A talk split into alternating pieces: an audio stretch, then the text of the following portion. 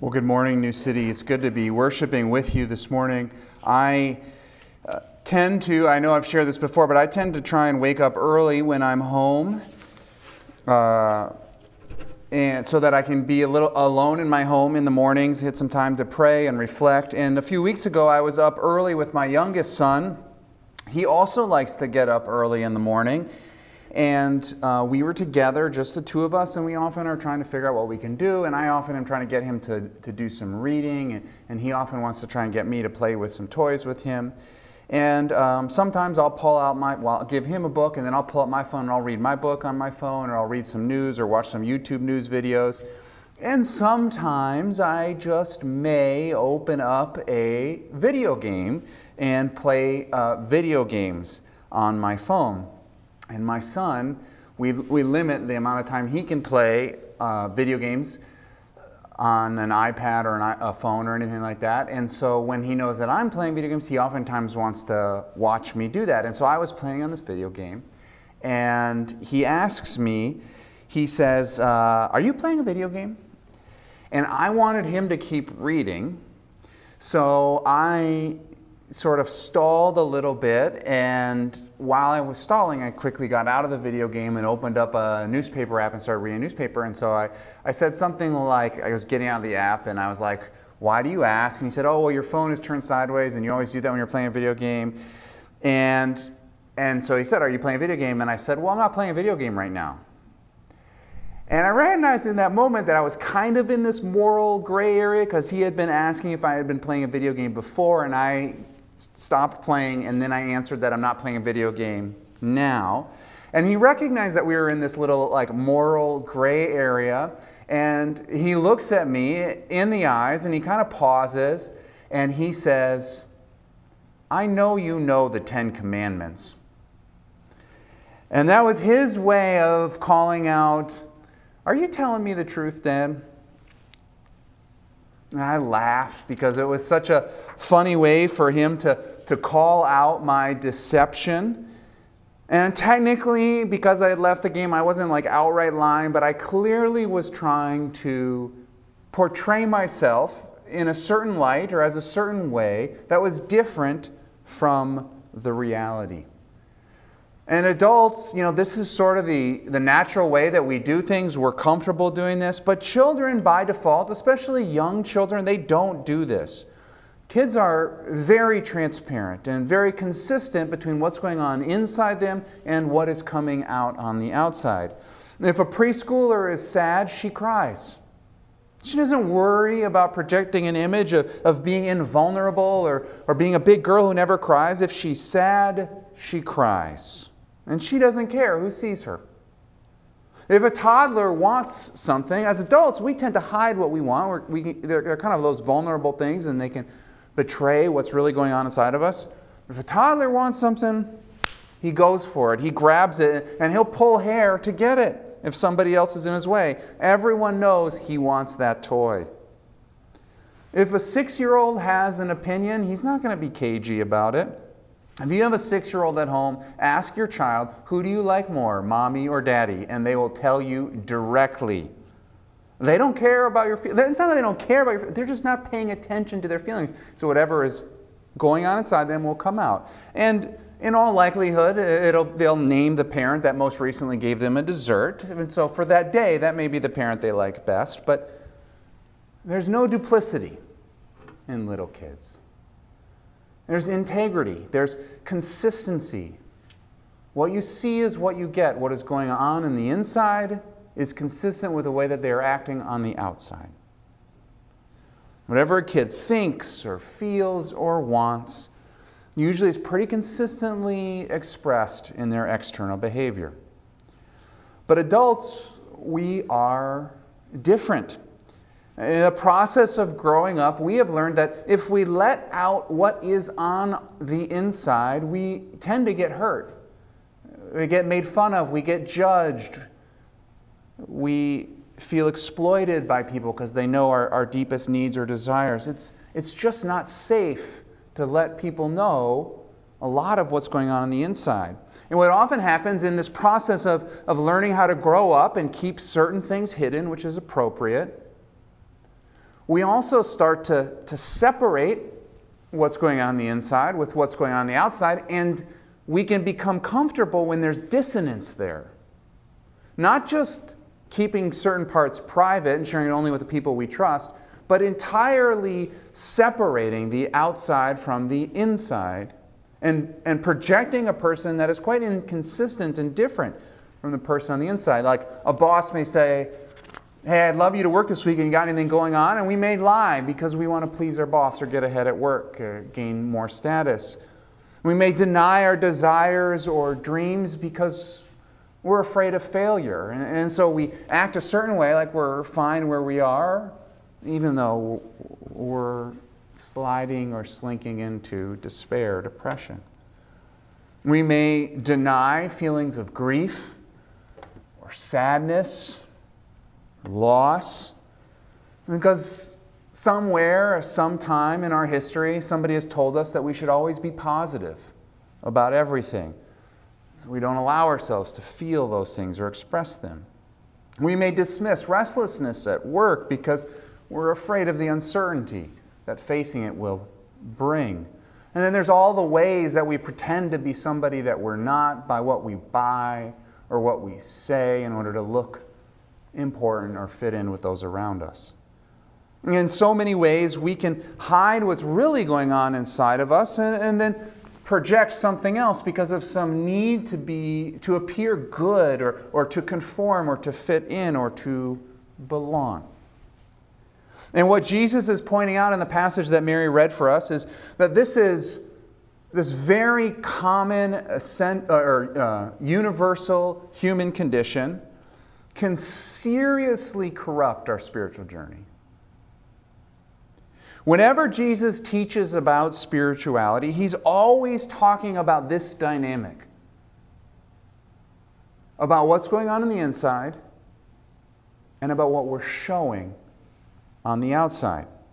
And he's always talking about the way religion in general and the religious leaders in particular tend to emphasize this external behavior, this external conformity, and neglect the hidden interior life, the place we live with God. If you've been consistent in, in, participating in our online worship services, then you know that we're in this series on the life of Jesus. And in fact, today is the last week of this series on the life of Jesus. And then next week with Lent, we pivot. It's still kind of a continuation of the life of Jesus, but it's a pivot to the Passion, the last week of his earthly life, leading up to the cross. And I want to end this series on the life of Jesus by sort of looking at all his teaching. And I think this passage, it was one of the lectionary readings for this week, is a really good summary of all of Jesus' teaching. Kind of gives a big, a really nice big overview, and also his interactions with the other people who are doing teaching, the religious leaders, the Pharisees at that time. So there's a good contrast there. And the story begins with a question from the Pharisees. They can't understand why Jesus and his disciples aren't following the rules uh, and the traditions, the human rules and the traditions of the elders. There's all, there are all these rules at the time, all these practices that people would engage in to keep them spiritually pure, and, and they would do this as a community. So there are practices that these people were doing together. And they can't understand why Jesus, who is so clearly about the things of God, isn't participating and following the tradition that all these wise people had set out and, and conforming and being a part of the community of all these other religious leaders. The question is posed like this Why don't your disciples live according to the tradition of the elders instead of eating their food with defiled hands? They don't understand why Jesus' disciples aren't doing this. Why aren't you doing what all the good people do? Why aren't you fitting, fitting in? And Jesus responds this way. He quotes from Isaiah These people honor me with their lips, but their hearts are far from me. They worship me in vain. Just worship is just about their appearance. They're teaching just human rules. You have let go of the commands of God and are holding on to human traditions. And then he gives this example about people making this gift and calling it korban. And that's like basically making a pledge to the temple. And then, you know, if you make that pledge, you still have the money, and then like a mom or dad gets in serious trouble and you're not allowed to go and help them. And he's pointing out how this is totally corrupting the spirit of God's law. And so Jesus is drawing this distinction eh, between his teaching and the teaching of the religious leaders. And he, and he gives us this very handy metaphor that he gets from this Isaiah passage. And it's a contrasting image of the lips and the heart. Honor me with lips or follow by way of the heart. And the lips here represent everything that is that external image, that projected self. It's the self that exists in the mind of others that we then use words to try and control what other people think about us. It's the, the boastful man who talks a big game in front of his friends, or the, the woman who uses flattery to get ahead at work, or the Christian person who knows how to use all the right Christianese language in order to look like they fit in, but internally or their personal life is in shambles. The lips here represent what's coming out of us and how we're crafting and trying to control what other people think of us. So, sort of maintaining this external image, this projection. And the heart, by contrast, is the center of a person's being. It's our spiritual center. It's where our motivations are birthed from, it's where our will resides. It's, it's the place you get, if you're one of those people who wakes up at 5 a.m. to go run around a lake or do a workout at Pamela Park, the will, the heart, is the place where you get the energy to do something like that. It's the place, if you've ever been confronted with the fact that you messed up and you don't want to face that you messed up and you know you need to say you're sorry, but you're struggling to accept that, that you could do this and your mind is spinning and you're wrestling. This is, ha- this is a battle in your spirit or in your heart, whether you're going to face the truth and confess your sin and apologize. It's also the place, the heart, that gives birth to dreams and desires, the deep ones within us. And so Jesus is saying these religious leaders, everything that they do is concerned with the lips, you know, that external image, how people see us. But true spirituality, the spirituality that all of his teaching is focused on, has to do with the heart.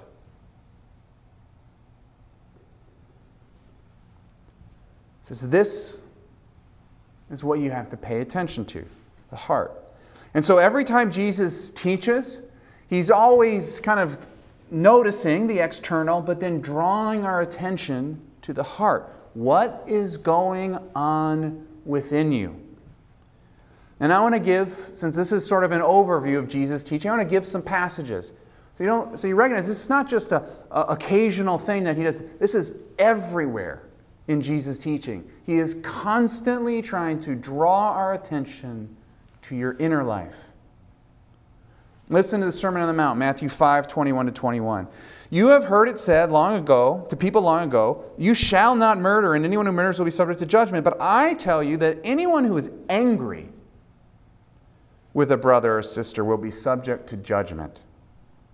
Again, anyone who says to a brother or sister, Raca, is answerable to the court, the spiritual court within. And anyone who says, You fool, will be in danger of the fires of hell. Again, placing clear emphasis on your inner life. If you let hate, anger, and judgment fester in your soul, you're going to suffer internally disquiet, frustration, maybe pain in your body, lack, unable to sleep.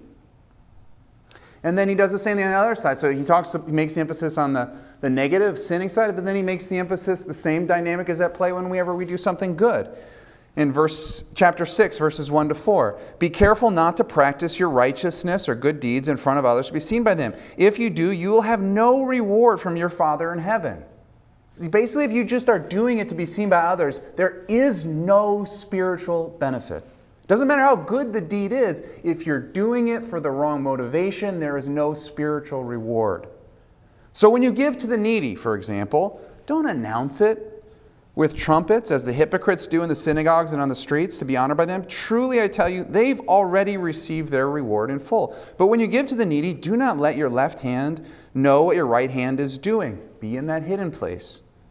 So that your giving may be done in secret. Then the Father, your Father, who sees what is done in secret, will reward you. Again, when we do good deeds, Jesus is trying to draw our attention to the hidden, inner life and what the dynamic is going on there, the spiritual reward we get from God, not from others. But he's also quick to note that when we do live from this place, this place of our inner world, hidden world of the heart, it will actually impact how we act in public. So he's saying, you know, the teaching can't be focused on just externals, but if you follow Jesus' teaching and give priority to the heart, pay attention to what's going on in the heart, then that will produce a certain fruit. It will impact your life in the world around you. And so, in order to highlight this, he's often brings this up when he's talking about when he's teaching people and he's saying when you're when you're trying to figure out what spiritual leaders to follow look at their fruit there are some external things that you can look at to tell if they are living with god in their hidden inner life so he says this in chapter 7 of the Sermon on the Mount, verses 15 to 23. Watch out for false prophets. They come to you in sheep's clothing. So they got that external stuff on the outside to look good on the outside.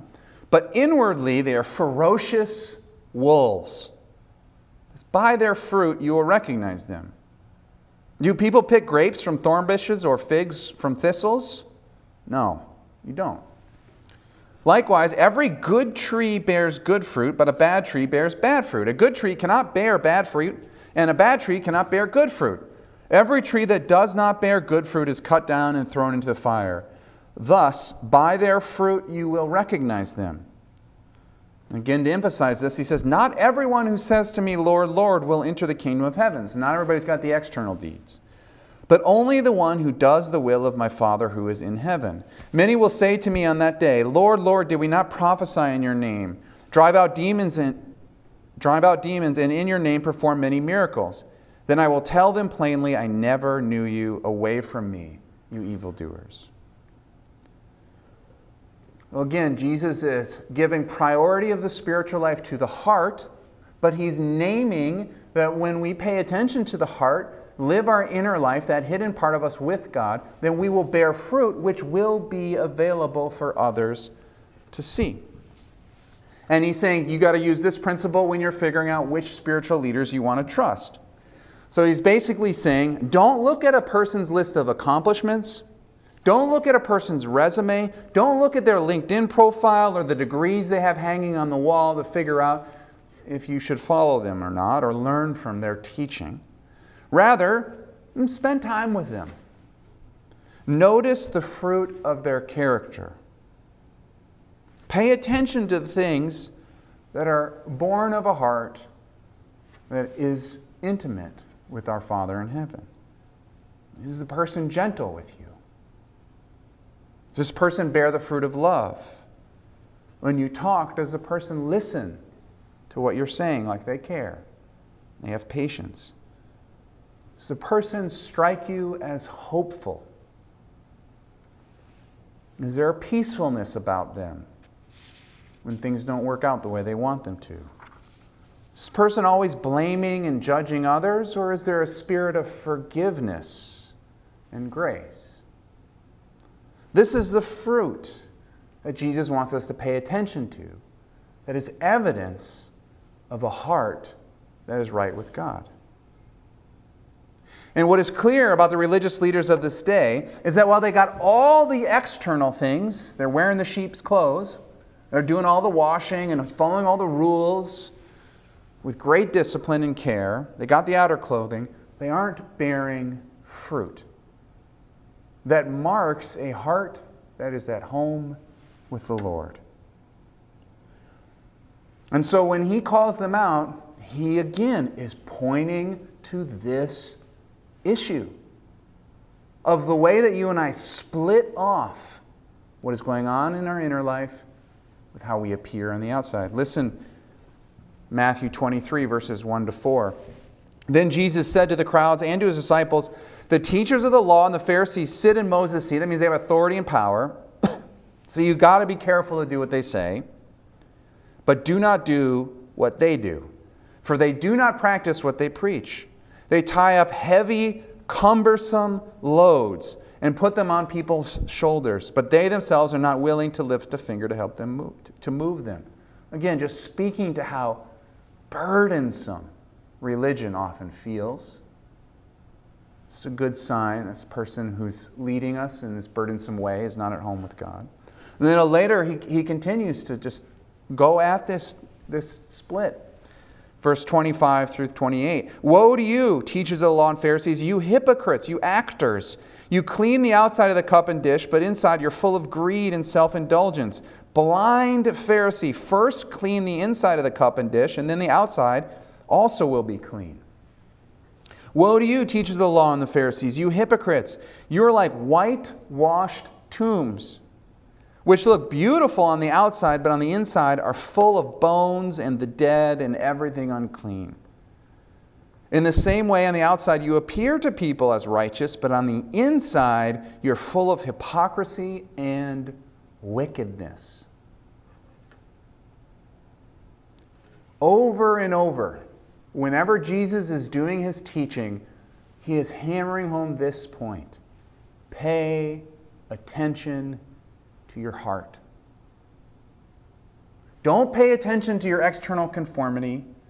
Take care of your heart. He is calling people back to this inner life with God. This is where it all begins. Everything flows from there. And he's naming these Pharisees, just start there, and then the other stuff will just naturally work its way out.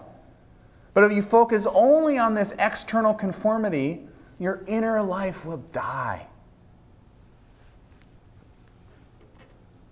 Everything about his teaching is continually calling us back to our inner life with God. So, this, and this is very clear, it's everywhere. Hopefully, I've given you enough verses. I could have given you a lot more, but I stopped. Paul, same thing. And a whole bunch of verses from Paul, essentially the same thing. But here, so here's the question I want to have us think about. What do you need to do today or this week or going forward to tend to your heart? And I don't mean this in a sentimental way. It's more like this How goes it with your soul? Or how do you care for your inner spirit that dwells in union with the Holy Spirit? Jesus says this is the way to follow his teaching. We pay attention to what is going on in our soul. And it means that we, if we have this angry, hate filled thought about somebody, we need to take that seriously. We need to pray about that. We have to wonder where did that come from? It means that we are committed to not judging one another in our hearts. it means that we pay attention to our relationship with money. We can't figure out if we're greedy based on how much money we make or how much money we have. We have to pay attention to what does money mean for us? Do I find comfort in it? Is it security? Is it status? And we pay attention to what's happening in our heart around issues of money. Pay attention to our motives when we do a good deed. It means we pray in private where other people can't hear us, don't know what we're saying. To follow Jesus' teaching means that we take all these matters of the heart seriously. Not focusing on our image, the image that we can craft with our lips, or rather prior, prioritize paying attention to our inner life. As many of you know, uh, I've been spending more and more time in, with people in spiritual direction. This is something I love to do. And spiritual direction basically really is just a, a discipline of of pausing on a regular basis with somebody else, a spiritual director, who can help pay attention, who will train their focus on your heart as you talk and process. And what I found as I've been doing this for a while is that this is not easy work. This actually, it, it takes some real intentionality. It can be confusing. We often need help in it. I think one of the reasons religious leaders often default to rules and traditions is it's so much easier just to have this clear cut rule. This is what the good people do. This is the way, these are the practices that good people uh, engage in, and this is the community, and this is what you have to do to fit in, and then you're good. That's way easier. Even if those rules can be super onerous and burdensome, it's just simple. It's really nice to know what it is we have to do to be good. But to wrestle with your own heart is really, really hard work. I remember praying with someone in spiritual direction, and he was having these feelings of dread around his job every time he went to work. And we had to pray through what was going on. Was it a particular relationship with a coworker that was causing this for him? Was it that he was no longer interested in this type of work and he needed to move on? Was it that he was just tired and needed to take a vacation? And this was all stuff in the heart. And he was naming that as he was paying attention to this, what was happening because he felt this way about work, he was disconnected from his spouse. He was losing his relationship with his children. And so there were all of these things in his kind of external life, these relationships that were starting to fall apart that he knew shouldn't be falling apart. And he was tempted to sort of just will his way to put them back together. But in spiritual direction, he was taking a step back and paying attention to what was happening in his heart. And he was trying to deal with that first with the Lord, knowing that if he could deal with that, then a lot of that other stuff would just work its way out. So, for you today, I want to invite you to pay attention to what is happening in your heart. This is Jesus' teaching to us to take this seriously. How goes it with your soul today? Are you tired or sad or angry? Can you honor that?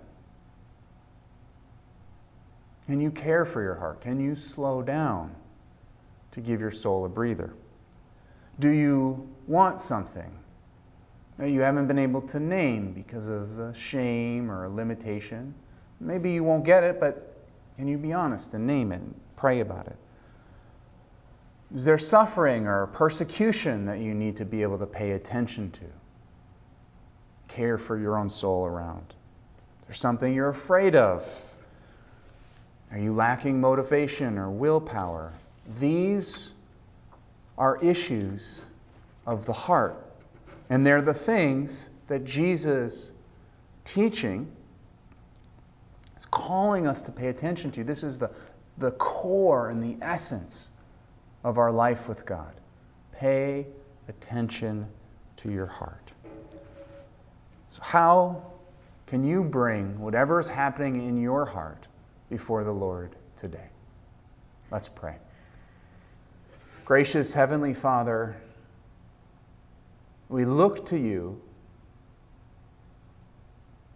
ask that you would make our hearts sensitive to you, open our eyes to see you and hear your voice, and be able to respond as we pay attention to what you're doing in our hearts. In Christ's name we pray.